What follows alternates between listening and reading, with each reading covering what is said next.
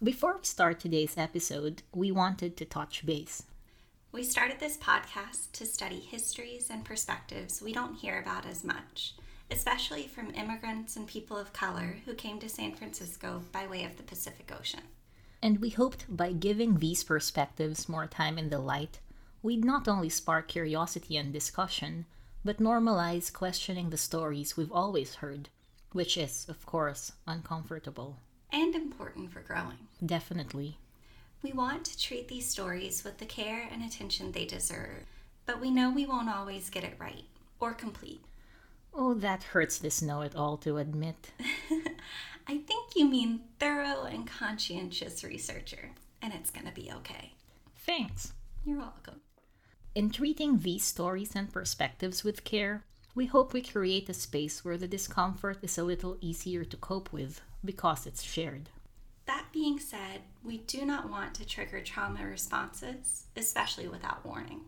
And while we welcome listeners of all ages, some topics, like the ones we discuss in today's episode, may not be appropriate for younger audiences.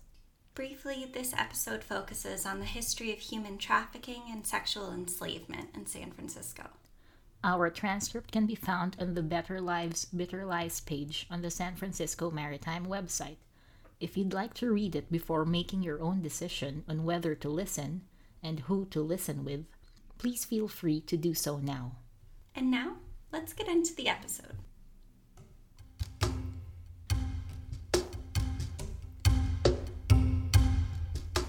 Hey, Anne.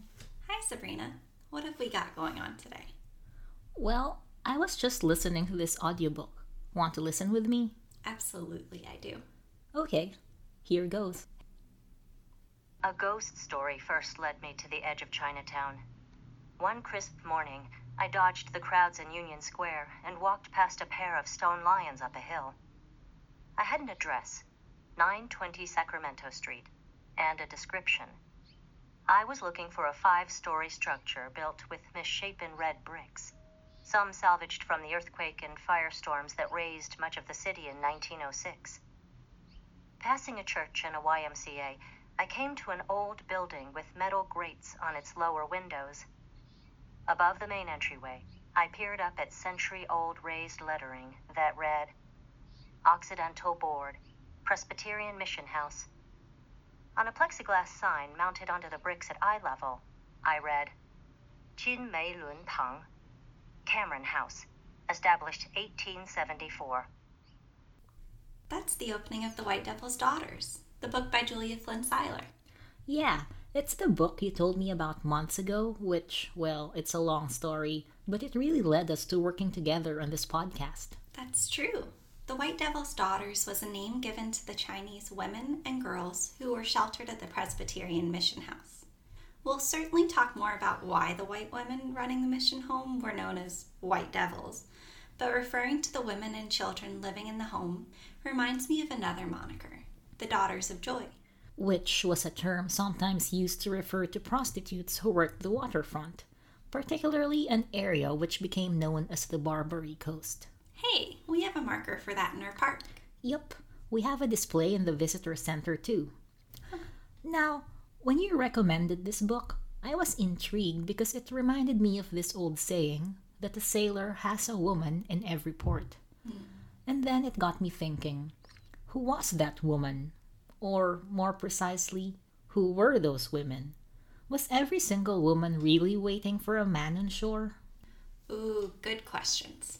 Well, that saying could have referred to women who were treated as wives or partners by the sailors. I imagine it was quite difficult to determine the marital status of a seafarer. And you know how women were limited to stale imagery that was rarely of their own creation. In our first episode, you said that whole part about how a writer personified the Golden Gate as a bridge. I mean, bride. The Golden Gate Bride? Okay, back to the book. Okay, the book. The book provides a doorway, if you will, to the histories we'll be talking about today. But short of just reading the back cover blurb, I don't know how my introducing it can do it justice. Then it's a good thing we interviewed the author herself, Julia Flynn Siler. Julia is a New York Times bestselling author and a correspondent for the Wall Street Journal and Business Week. She was also born in the Bay Area and is based here. Let's hear what she had to say.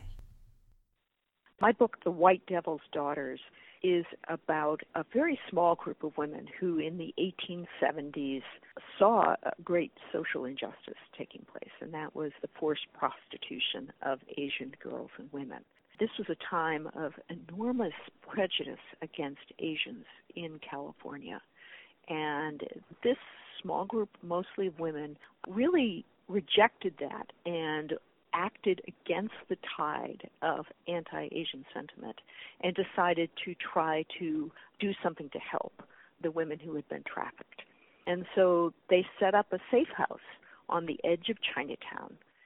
And I quickly realized that I could tell the history of the city through this one institution, through this mm-hmm. one building, and the people who worked there and passed through its doors all those decades, which covered everything from the Sandlot riots against the Chinese in the 1870s through the earthquake and firestorms that destroyed Chinatown in 1906 through the great flu pandemic of 1918 to 1919 um, into the roaring 20s and then into the Great Depression of the 1930s.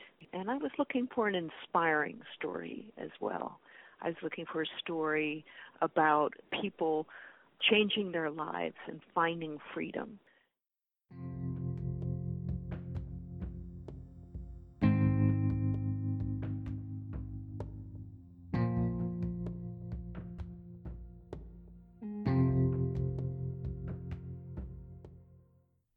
That was a lot to unpack. So let's start unpacking. I guess we'll begin, as noted, in the 1870s, or thereabouts. How about a little bit before then? To recap, in our second episode, we talked about why the Chinese began to come to San Francisco. First for Gold Mountain from 1849 through the 1850s, then for various other jobs that helped develop California and the West, like the Transcontinental Railroad. Right. We also talked about settlers as well as sojourners who stayed a while before returning to China. Most of the time, both the sojourners and the settlers were men. This was partly due to social conventions. Men were the ones who sought work wherever that might be. The point of sojourning was to support families back home, if they had families, wives, and children to begin with. And speaking of social convention, we have and will likely continue to use binary gender language when discussing historical gender roles. This is due to the gender binary nature of the census records and society in the United States at the time. We understand that many of the people identified as male or female in the census records may not identify as such today. Non binary identities are unique and valid then and through today, even if the historical record doesn't reflect their presence. Absolutely. Back to it? Back to it. So, our last episode went into some of the effects of such long distance and often long term separations of Gold Mountain men from their wives. In this episode, we will be looking at another effect. Both sojourners and settlers contributed to the growing population of San Francisco. According to one collection of census records, between 1860 and 1870, the population of Chinese living here went from 3,130 to 11,728. Hmm. The numbers you have over there are just as interesting. Mm-hmm. According to the book Unbound Feet A Social History of Chinese Women in San Francisco, in 1850, there were 12 men to every woman in the state. But among the Chinese, the ratio was 39 to 1. Another set of statistics says that in 1850, only 7 of the 4,025 recorded Chinese residents of San Francisco were women. Oh, wow. But over the next few decades, the numbers would balance out, right? Yeah, and by 1900, the ratio among the Chinese population in San Francisco had decreased as well, but it was still 12 men to every one woman. Where were the women? Which is never a bad question to start research with. Oh, I agree. but in this scenario, the answer is they were mostly back in China. Because, again, traditionally, the woman's role was to stay in the domestic sphere. But staying back was also cheaper. Given the journey and the destination, it was also thought safer. And so early Chinese communities became mostly male, quote unquote, bachelor societies. This was true not only in San Francisco, but up and down the West Coast. Now, these bachelor societies made two things possible. First was a mobile workforce that could go wherever labor was needed Mm-hmm. railroads, farms, canneries, you name it. Second was a demand for women, whether for companionship, love, or sex. And, well, that gave rise to a different kind of workforce. Which, in turn, can explain this other interesting statistic. According to the 1870 census, 1,565 Chinese prostitutes worked in San Francisco. They constituted 61% of the entire Chinese female population. Wow. Well, we're certainly going to go more into the hows and whys behind this. But before that, let's talk again about, drumroll please, laws. Specifically, the laws which were passed in response to that bachelor society and, ironically, maintained it.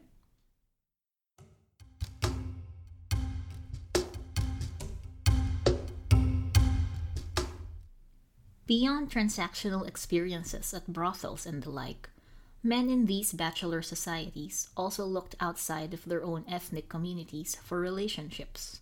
The bigotry and racism with which these relationships were treated by society led to the passing of anti miscegenation laws, or laws which banned the intermarriage or intermingling of races.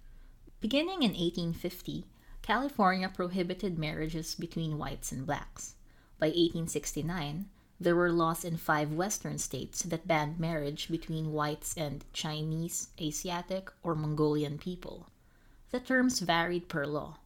It seems that the term Mongolian was widely considered synonymous with Chinese, though a similar term was also used as a catch all for anyone who essentially wasn't white or black. The first law banning marriages between Chinese people and white people was passed in Nevada in 1861.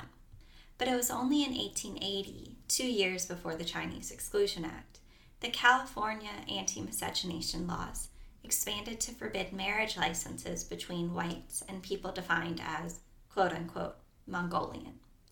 Now, in the book What Comes Naturally Miscegenation Law and the Making of Race in America, author Peggy Pascoe points out that popular images and rhetoric sexualized Chinese men as a threat to white womanhood.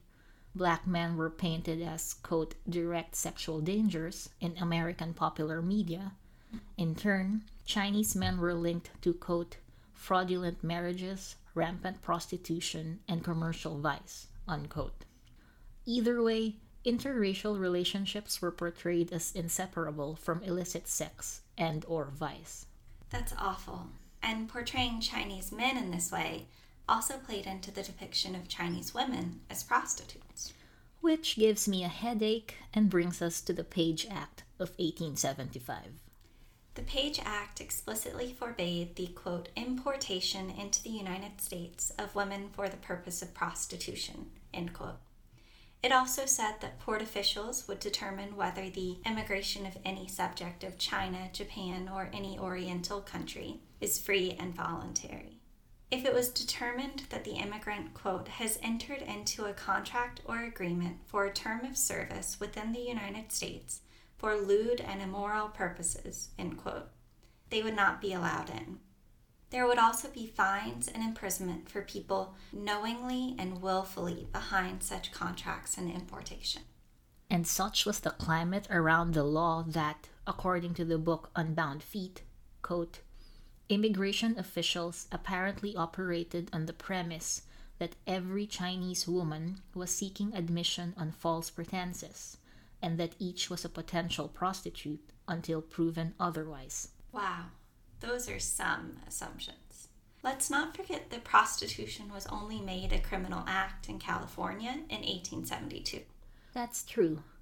And it's certainly worth noting that the Page Act didn't name any particular ethnicity or race in its exclusion, but it was used almost exclusively to prohibit immigration of Asian women. It was seldom enforced with white female immigrants who may have also been coming for quote unquote lewd and immoral purposes. And it paints a picture that all these Chinese women who were quote unquote potential prostitutes coming to America under false pretenses were doing so of their own volition, which we know isn't the case.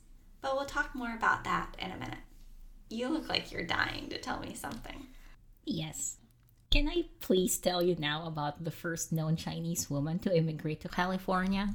Is this one of your research rabbit holes? Yes. Just call me Alice. See my Cheshire grin? I do. so, her name was Maria Sese. She wasn't a prostitute, and as far as I've read, she's an example of a few 19th century women who did come here of their own volition. And get this, she predates the Gold Mountain men. In fact, she beat all of the 49ers to San Francisco. Whoa. When did she arrive? 1848, and she's also said to be the first ever Chinese woman in San Francisco. And why did she come here? For work, she came over with her employers. Maria was one of three Chinese servants in Charles Gillespie's household. Charles was a trader and, perhaps not incidentally, the first American to reside in Hong Kong after China ceded Hong Kong to Great Britain. Because of the Treaty of Nanjing that ended the Opium War. Mm-hmm. Wow, this rabbit hole has twists. But let's get back to Maria Sese. Happily. So, we don't know her birth name, but Maria was from Canton. At a young age, she ran away to avoid being sold by her parents, which, as we'll learn, was a fairly common practice among poor families. She went to Macau, a region in China controlled by Portugal, and she adopted Portuguese customs and the Catholic faith. Then, she married a Portuguese sailor, who left for sea and never returned. Ooh, Maria was a woman waiting at port? Maybe, but not for long. To support herself, Maria sought work as a domestic helper.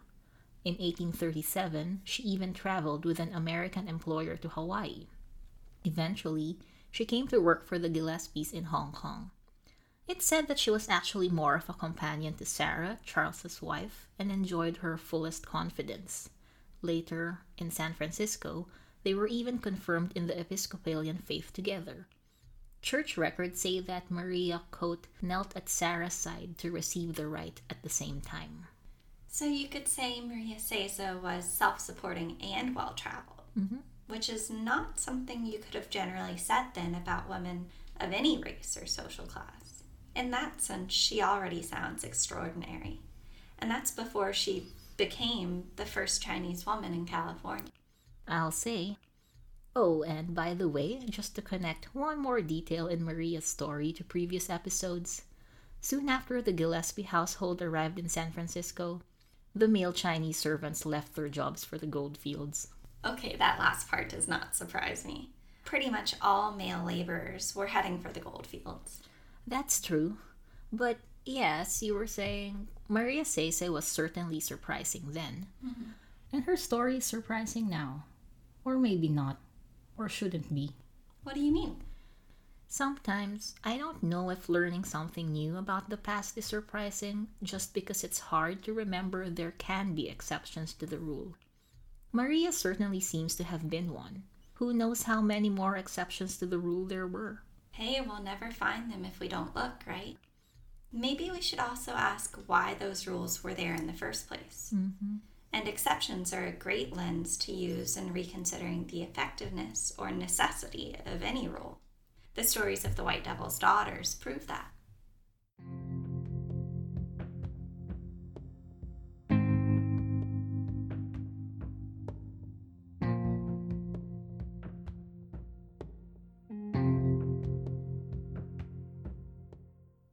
So, we've talked a little about prostitution and the Chinese women who were suspected of immigrating for quote unquote lewd and immoral purposes. But I think we need to clarify a few things. First, this episode is not a discussion of the morality of prostitution. We are neither condemning nor condoning sex work that is done with the consent of all involved parties. Prostitution is largely illegal in the United States today, as a result of state and some federal laws. At the same time, there are places in the US, as well as countries around the world, where prostitution is a legal occupation. If you're interested in learning more, start researching and find people with whom you can discuss it. Yes. What this episode does focus on is trafficking and enslavement, both of which are unambiguously wrong.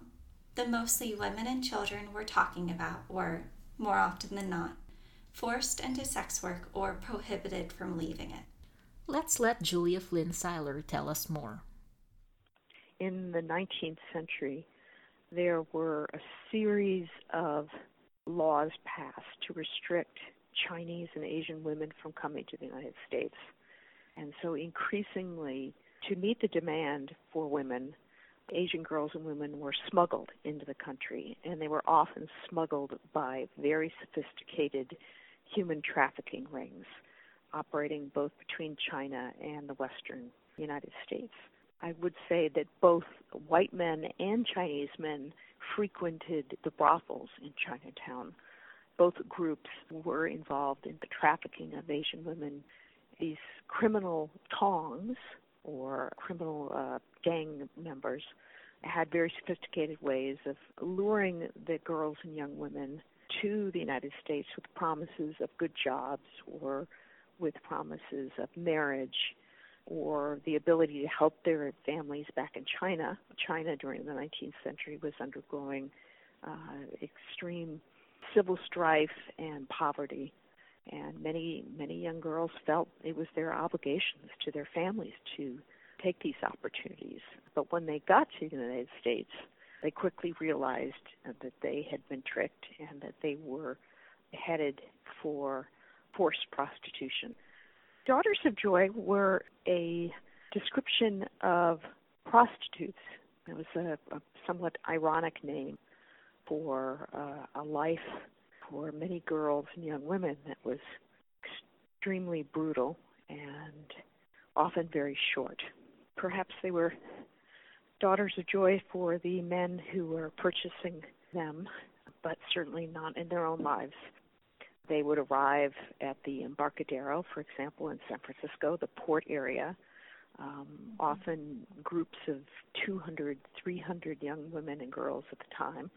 They'd be rounded up, put onto wagons, and carried directly up to the brothels in Chinatown and into the area adjacent to Chinatown in San Francisco, known as the Barbary Coast.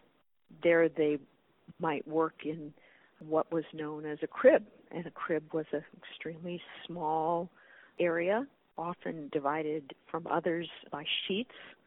The girls would end up prostituting themselves to 10, 14, 16 men a night, and this could go on for years until they succumbed to disease or abuse or other kind of calamities that overcame them. Life for so many of these so called daughters of joy was brutal, disheartening, and far, far too short. But they weren't completely alone. They weren't without their allies when fighting for a freedom which should have always been theirs. Let's learn a little more about these allies with Julia. As she noted earlier, there was a small group of women who saw this injustice taking place, and they decided to help by setting up safe houses one of which was the Presbyterian Mission House at 920 Sacramento Street. Here's Julia again. They ran this home for almost 70 years. It opened in 1874 and it ran as a safe house until the 1930s. Many of the women who ended up there as residents were either forced into prostitution or trafficked or in some other way were very vulnerable and needed a place to go that was safe as time passed, the home became kind of an early um, social services venture. So it was one of the places that new immigrants could go to get help when they first arrived in San Francisco. I write about the women and who ran the home as well as the residents of the home and talk about them as pioneers in what we now would call the fight against human trafficking. The first superintendent of the mission home was a woman named Margaret Culbertson. She dedicated over 20 years of her life to the fight against human trafficking. In doing so, she became known as a White Devil of Chinatown. Brothel keepers and others running slave and trafficking rings told girls that the mission home was a horrible place, that there was, quote, a white devil who drank the blood of captive girls to keep up her energy, end quote. And the woman who became superintendent after Culbertson was also called the White Devil of Chinatown. But the girls who lived with her came to call her Lomo, or Beloved Mother. Her name was Donaldina Cameron. She was a Scottish American who immigrated to California from New Zealand as a child. The youngest in a large family, Donaldina, or Dolly she was called, lost her mother within a few years of arriving in the US. At 25 years old, she came to the mission home as a sewing teacher. A few years later, she succeeded Culbertson as its superintendent. And today, the mission home is named the Cameron House in honor of her work. Mm-hmm. But there is another amazing woman. Which one? There were so many. There really were. But for Donaldina, I think no one was held in higher regard or trusted more completely than Tien Fu Wu. Let's let Julia tell us more about this inspiring woman. Tien Fu Wu, she actually arrived at the mission home before Donaldina Cameron became the face of the home for decades. Mm-hmm. Was there even longer than she was, and Tien came from a family in China, and her father had gotten himself into very bad financial trouble through his gambling debts. So he ended up selling her. And Tien, as a very young girl, ended up on a steamer from China to San Francisco with false papers. Uh, she passed through immigration as a paper daughter and ended up working in a brothel as a child servant known as a mui tsai or a little daughter. She wasn't prostituted at that point. She was too young, but she was a servant. In later years, she would describe looking out the windows of the brothel and what it was like to be in Chinatown in that situation. Um, somehow, from the brothel, she was sold to someone else, a woman who treated her very badly and burned her. And her condition, her abuse, came to the attention of authorities. She was brought in the 1890s in the arms of a policeman to the Presbyterian Mission Home. She really spent much of her childhood in the mission home, growing up there and playing with the other girls. And she was an extremely bright young woman. The staffers at the mission home were able to find her a sponsor who was willing to pay for her education. Tien Fu Wu became one of the very few residents of the home to not only go to an excellent boarding school for high school in Philadelphia, but then she went to a, a Bible college in uh, Canada, and this was also supported by her sponsor. So when she finished college, she wanted to go back to China to try to find her family. And she did go back, and she was unable to find them. There was so much civil strife and so much chaos during those years that she could not find her beloved mother or grandmother.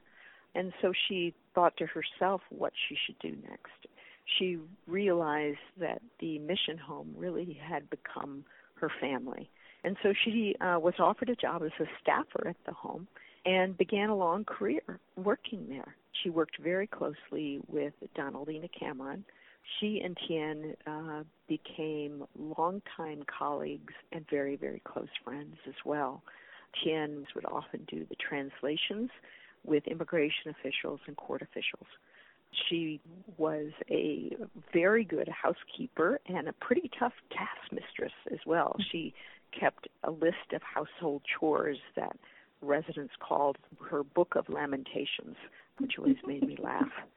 Donaldina Cameron intrinsically trusted Tien and, in fact, put her forward to become her successor as superintendent of the home in the 1930s.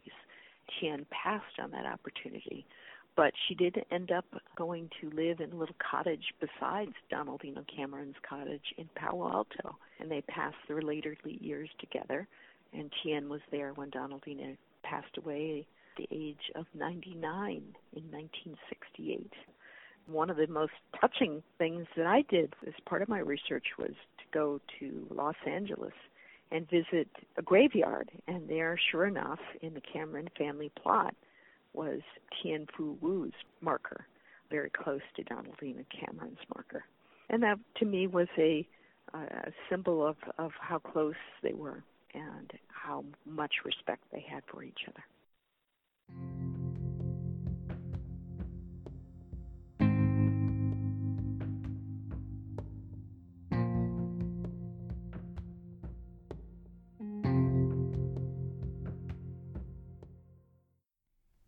Can I confess something?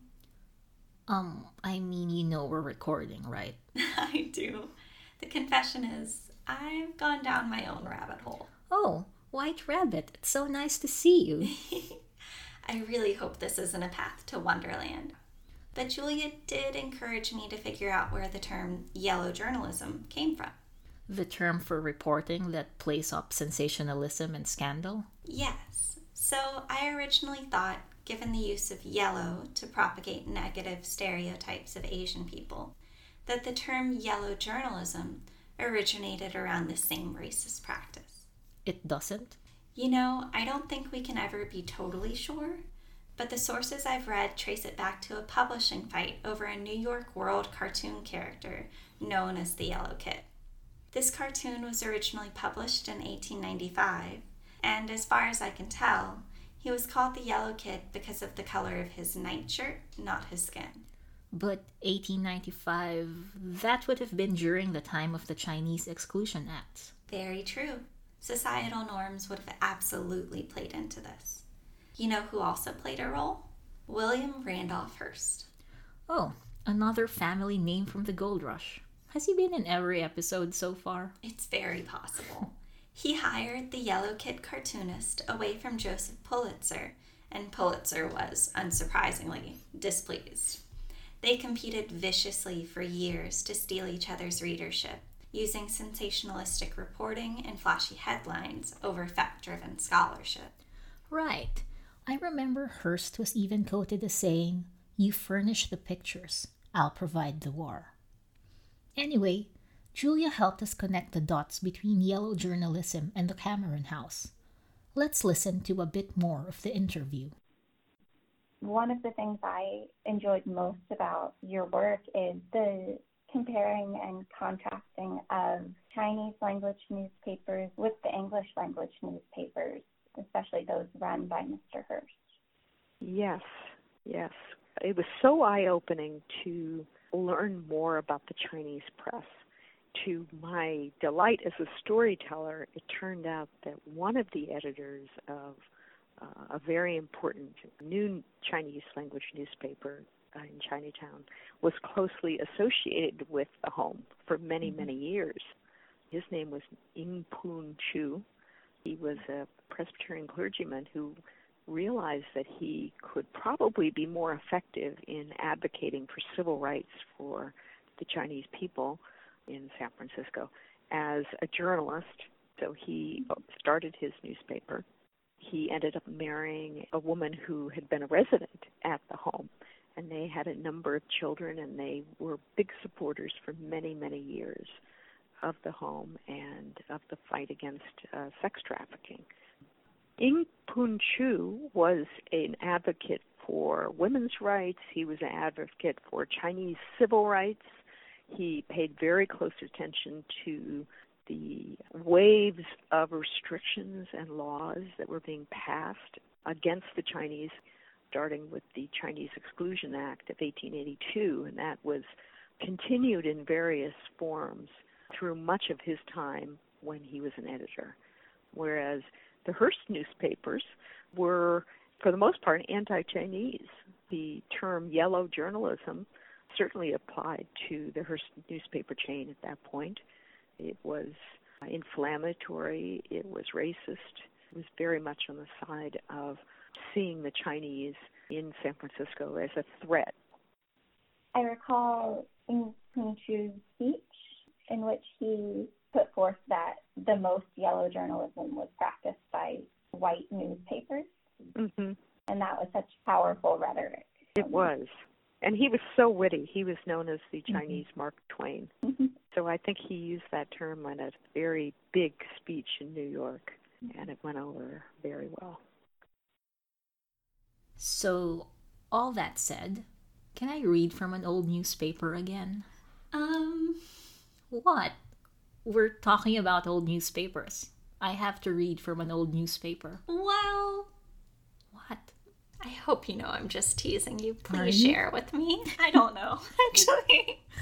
Um, I will read it anyway because I cannot be stopped. so, this article is from the San Francisco Call, one of the papers that William Randolph Hearst would own, but not at the time of this writing in 1897. It reports the death of Margaret Culbertson, the first superintendent of the Presbyterian Mission House. The main title is She Gave Her Life to God. Here are a few lines. Miss Culbertson died a martyr to the cause which had absorbed the labors of her lifetime. Brutality begets brutality, and some of the girls brought into the mission from the dens of Chinatown behave more like wild beasts than human beings. The gentle matron of the Presbyterian home never knew fear, and in time was always able to subdue the most ferocious of the kicking, howling slave girls. One day, however, about five years ago, an especially troublesome slave girl was rescued. Miss Culbertson, on approaching her, received a kick which caused an internal injury from which she never recovered. The cause of her illness was a tender subject. She never liked even her intimate friends to think that one of her girls, who were so devoted to her as a rule, could have been the cause of the intense suffering which she has endured so frequently and so heroically.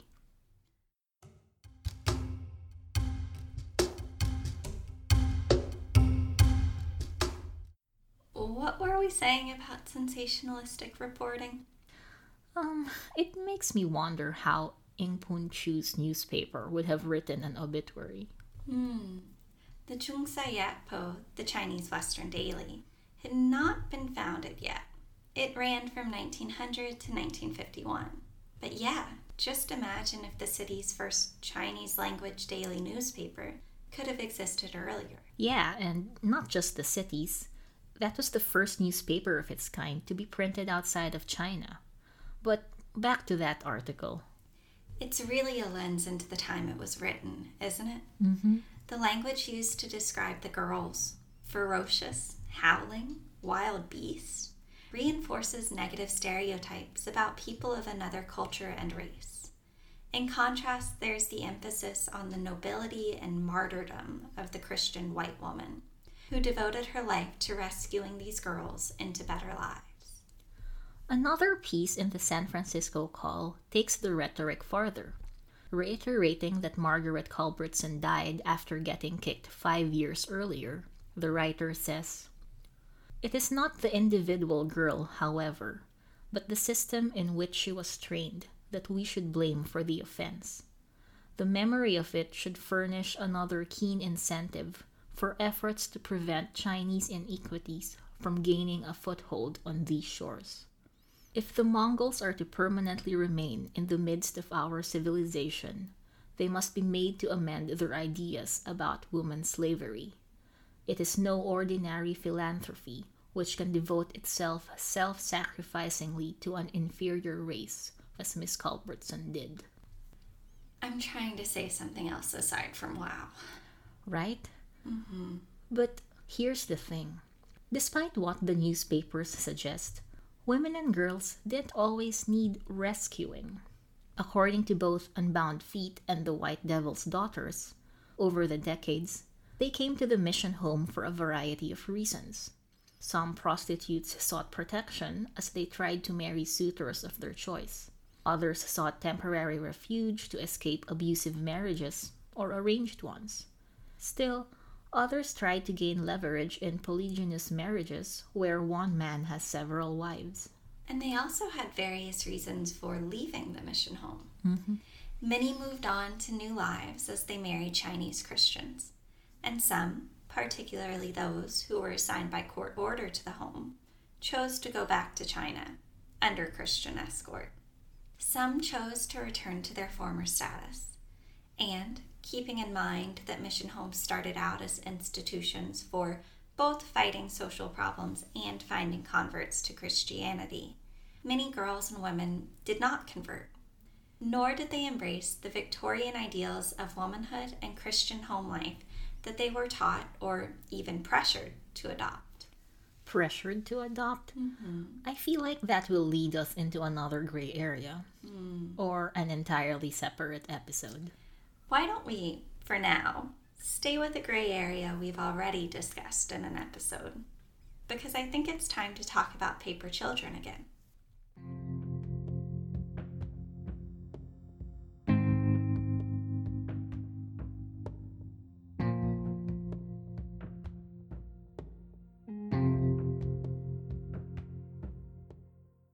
The term paper children refers to the Chinese men and women who assumed false identities to enter the country under exclusionary immigration laws. Last time we talked about how many possible paper children stories there can be. Today we've already heard one more through Tien Fu Wu. Come the 1930s, two more paper children came into the limelight as the fight against human trafficking in Chinatown won a landmark victory.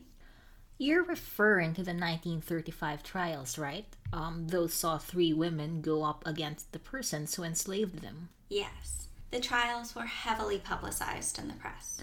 And how? The newspapers called the story the Trampled Blossoms or the Broken Blossoms trials.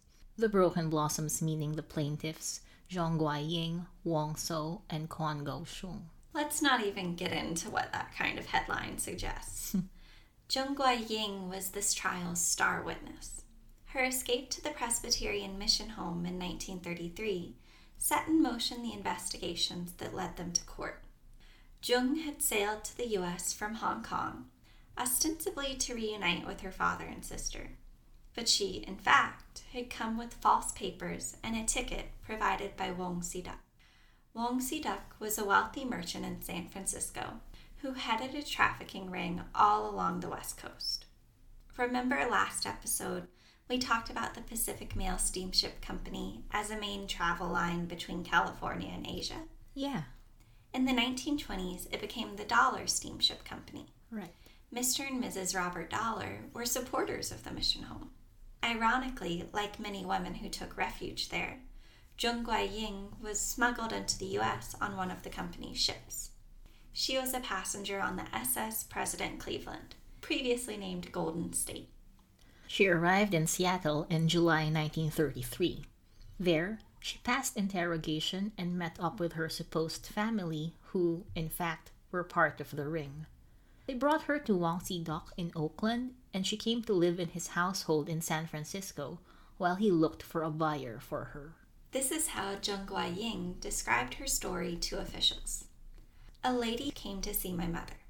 She told my mother that she wanted me to come to the United States to work, and that if I would like to become a prostitute, I could be wealthy within a year or so. There was no work in China, so I thought I would take a chance and come to a position here. They told me that I didn't have to become a prostitute if I didn't want to, that I could get a job. My mother didn't want me to come, but our family is very poor. But she wasn't able to seek another job once she reached San Francisco.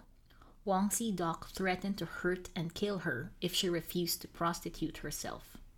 Owned by two women who made sure she looked appealing to men in America, she commanded $25 a night, $21 of which went to her owners. The average garment maker in Chinatown then earned $30 a month. And this is what Jung said of what happened next. I told one of my customers that I couldn't stand that kind of life, and he told me there was a home I could go to where they could not reach me. I waited my chance, and when I was sent out to have my hair done at 4:30 p.m. at a place about two houses from my apartment, I had been told that I was to be sent to the country at 5 o'clock. I went to the beauty parlor and told the girl to curl the ends of my hair only. Then I left the beauty parlor and asked a child on the street where the mission was. I was taken to a mission on Washington Street, and from there I was brought to Miss Cameron's home. Donaldina Cameron and the mission home helped her report her story to the legal and immigration authorities. Zhong Guiying did not speak any English, so Tian Fu Wu translated for her during the months of investigation. Finally, a breakthrough came when an official, searching through hundreds of immigration photographs, spotted a photo of a man named Leong Chong Po. Zhong Guiying identified him as the man who trafficked her and Donaldina and Tien recognized him as a rumored member of criminal tongs. This man, of course, was Wong Si Duck. Wong Si Duck himself was a paper son. He arrived in San Francisco aboard the SS Asia in 1908 and was interrogated at the Pacific Mail detention shed near Pier 40. There, he passed himself off as Leong Chongpo, or Leong Fu, whose father owned Yi Chong and Company in Chinatown. Later, it was this merchant status that enabled Wong Sida to travel back and forth between China and build his criminal network. It took a great effort for Zhong Guiying to testify against him, considering that she had just given birth. And she was actually pregnant when she escaped to the mission house. Mm-hmm. And her baby boy was cared for by the mission house throughout the trial. Unfortunately, she didn't do that well on the stand, and the trial ended with a hung jury. But what she did do was identify another enslaved woman who she had met at Wang Xidok's apartment, whose story was similar to hers. This woman, Wang So, became the star witness at the second Broken Blossoms trial. There, the jury unanimously found Wong Si Xidok, his wife, and two other female traffickers guilty. They were all jailed and deported, as was Wang So because she still had come with false papers. Zhong Guiying and the third plaintiff had infants, so they were allowed to remain in the U.S. Wang Siduk, his wife, the other female traffickers, and Wang So were deported and went back to China on the SS President Lincoln and the SS President Coolidge. Again, both were also ocean liners for what was originally the Pacific Mail Steamship Company.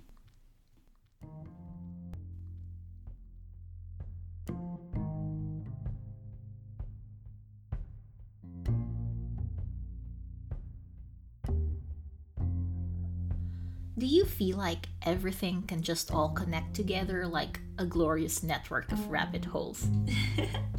I do. It's like what Julia Flynn Siler said at the very beginning. Depending on how and where you stop to look at things, any boat, any building can quite possibly tell a hidden history of the city.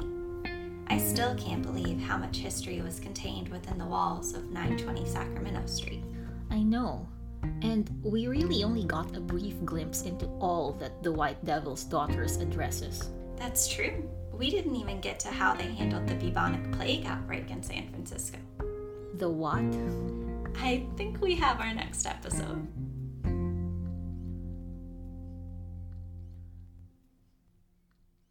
Our last two episodes have featured a few stories about passengers and vessels of the Pacific Mail Steamship Company the Dollar Steamship Company, and American President Lines.